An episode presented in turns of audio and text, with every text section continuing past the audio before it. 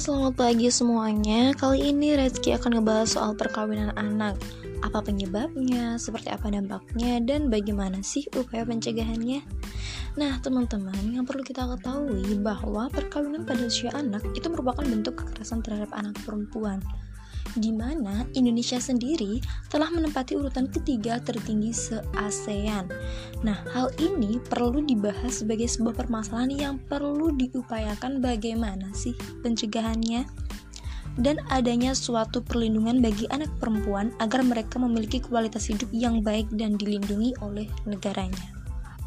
KHA atau Konvensi Hak Anak itu sendiri tidak secara tegas mendefinisikan perkawinan usia anak. Akan tetapi, anak secara jelas berdasarkan UU Perlindungan Anak Nomor 23 Tahun 2002 telah didefinisikan sebagai seseorang di bawah usia 18 tahun.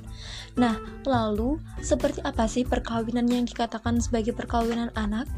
Perkawinan dikatakan sebagai perkawinan anak ketika salah satu atau kedua pasangan itu merupakan anak-anak usia di bawah 18 tahun. Nah, saat ini seperti apa sih situasi perkawinan anak di Indonesia?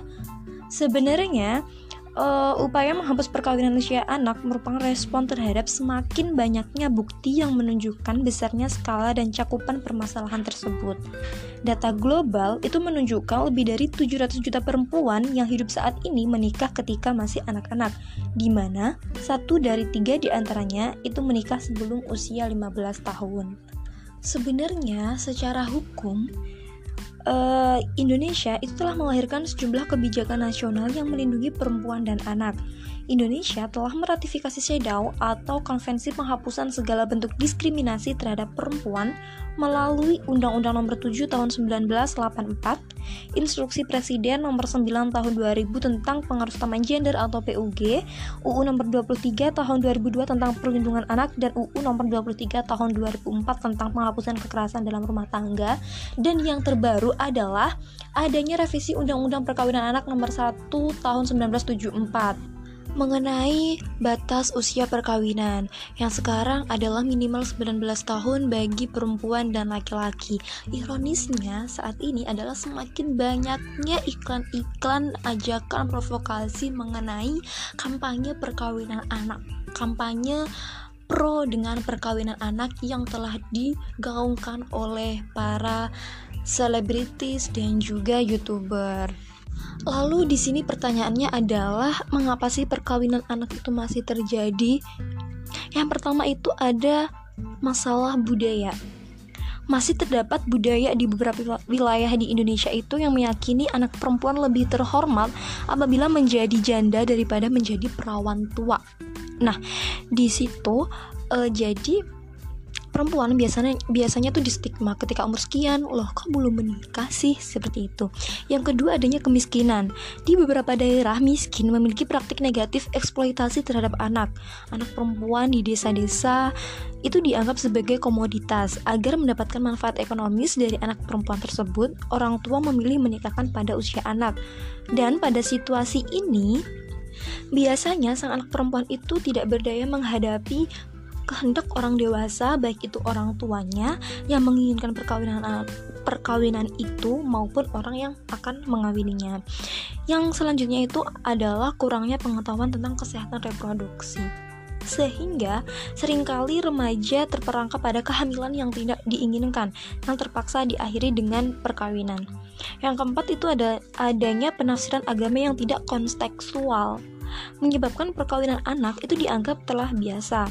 Anak yang sudah dewasa dalam pengertian agama biasanya ditandai dengan datangnya haid pada anak perempuan dan mimpi basah pada anak laki-laki. Nah, perkawinan yang seperti ini biasanya tidak harmonis dan mudah bercerai. Ada lagi penyebabnya, yaitu adalah pengalihan tanggung jawab, di mana menikahkan anak itu dianggap melepaskan tanggung jawab orang tua untuk menjaga anak perempuannya dari dampak negatif pergaulan. Daripada zina, mending dinikahkan, seperti itu. Yang selanjutnya itu sebagai penyebab adanya perkawinan anak adalah pelanggaran oleh aparat yang berwenang.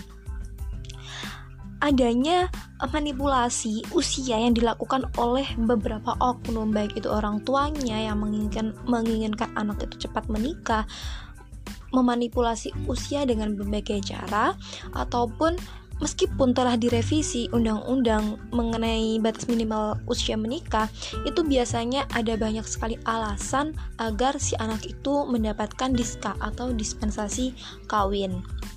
Nah, sebenarnya edukasi itu sangat perlu dilakukan untuk menghambat dan meminimalisir adanya perkawinan anak itu sendiri.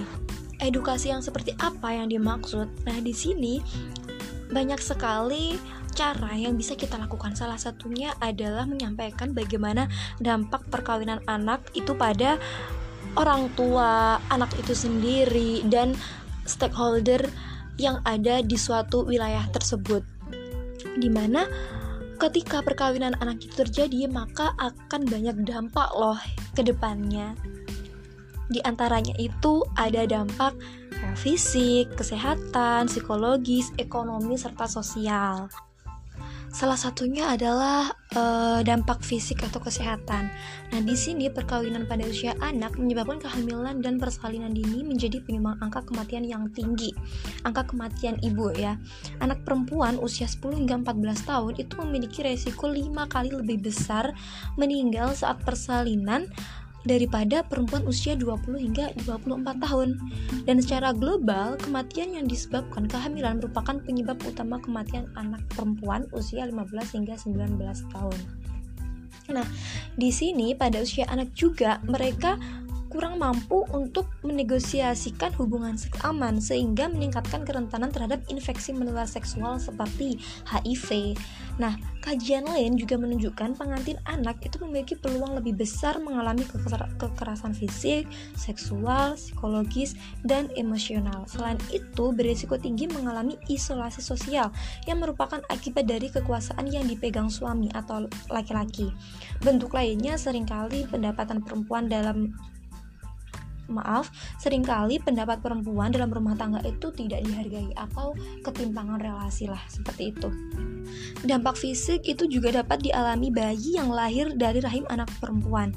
Bayi memiliki resiko kematian lebih tinggi. Tingkat kemungkinan kematian bayi sebelum 1 tahun 2 kali lebih besar dibandingkan dengan anak-anak yang dilahirkan oleh perempuan yang telah berusia 20 tahunan.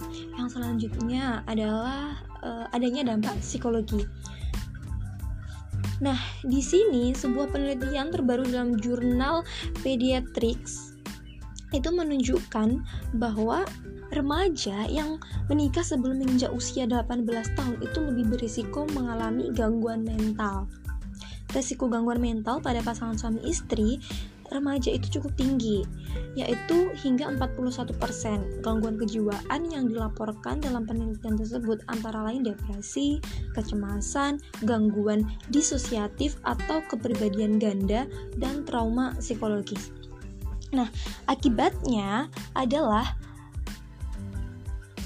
ketika anak itu depresi, ada gangguan kecemasan, dan kepribadian ganda, itu ketika dia hamil itu akan menyebabkan keguguran atau kehilangan anak yang kerap terjadi pada pasangan suami istri remaja tersebut. Juga bisa menyebabkan gangguan mental dan trauma karena keguguran tersebut.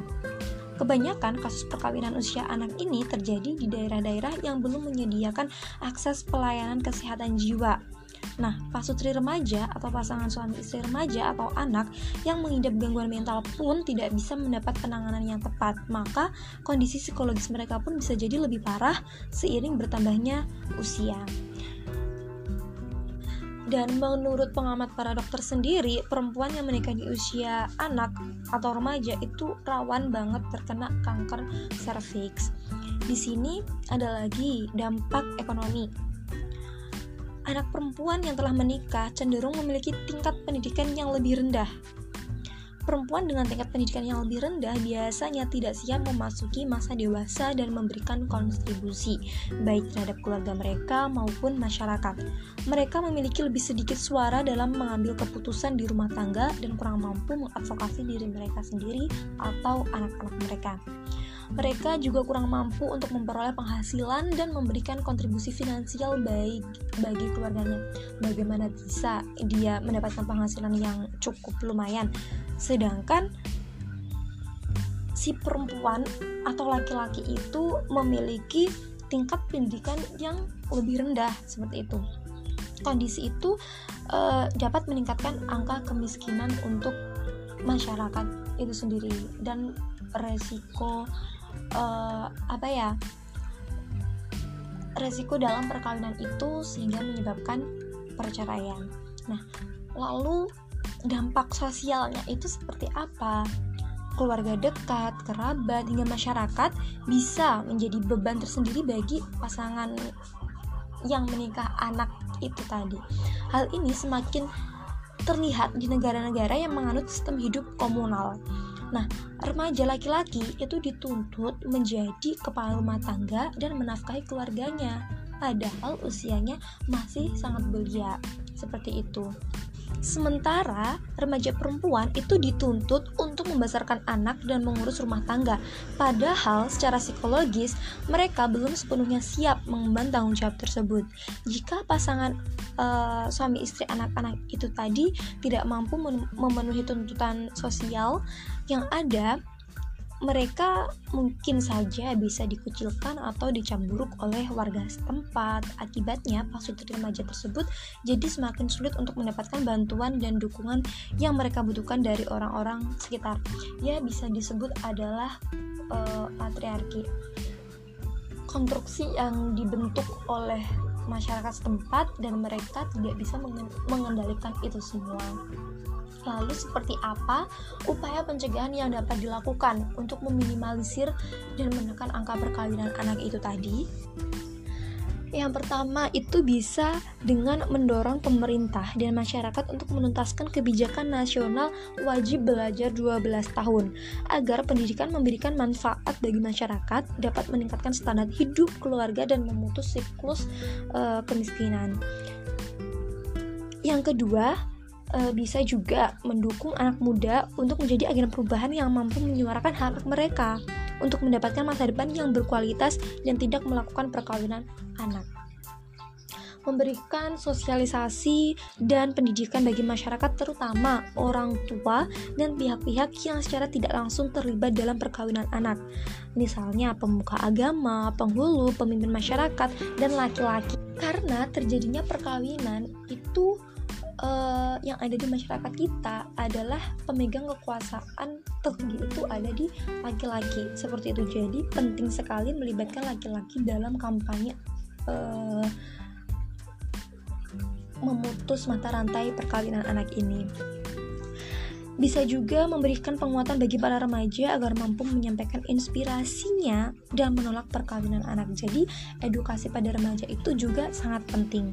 Memberikan pemahaman kepada lembaga pendidikan baik formal maupun informal untuk ikut berpartisipasi dalam menurunkan angka perkawinan anak dan mengetahui informasi kesehatan reproduksi, sehingga mereka tahu akibatnya ketika mereka melakukan perkawinan anak itu seperti apa, sehingga mereka bisa menolak ketika mereka dipaksa untuk dikawinkan pada usia-usia yang masih tergolong anak-anak, seperti itu. Lalu seperti apa prospek perkawinan anak di masa mendatang? Melihat sisi positifnya di sini adalah keluarnya peraturan daerah yang paling rendah adanya perdes. Merupakan pemulaan kesadaran oleh kepala daerah bahwa dampak perkawinan anak sangat kompleks terhadap pembangunan daerah. Perkawinan anak itu merupakan akar dari semua permasalahan, kekerasan, kemiskinan, dan dampak sosial lainnya. Yang kedua, adanya kampanye pendewasaan usia perkawinan 21 tahun bagi perempuan dan 25 tahun bagi laki-laki yang dikampanyekan oleh BKKBN di tingkat nasional dan BPKB di tingkat daerah, dan melakukan program promosi kesehatan masyarakat melalui 4T. Apa saja 4T? Yakni terlalu dekat, terlalu muda, terlalu tua, dan terlalu sering. Sehingga ketika anak itu sudah tercebur dalam perkawinan anak, mereka bisa tetap mengedukasi dirinya agar terhindar dari kehamilan usia anak, seperti itu. Sehingga di sini untuk memecah mata rantai perkawinan usia anak itu bukan hanya tugas satu pihak saja, tugas pemerintah, tugas orang tua, tugas masyarakat, dan tugas kita bersama. Dan untuk teman-teman semuanya, jangan berhenti mengedukasi diri. Yuk, mari belajar bareng mengenai hak kesehatan reproduksi kalian. Dan teruslah mensuarakan hak-hak kalian sehingga kalian bisa menggapai mimpi kalian dan bisa menjadi champion buat diri kalian sendiri. Seperti itu dari aku mengenai pembahasan perkawinan anak ini. Sampai jumpa di podcast aku yang lain. Dadah.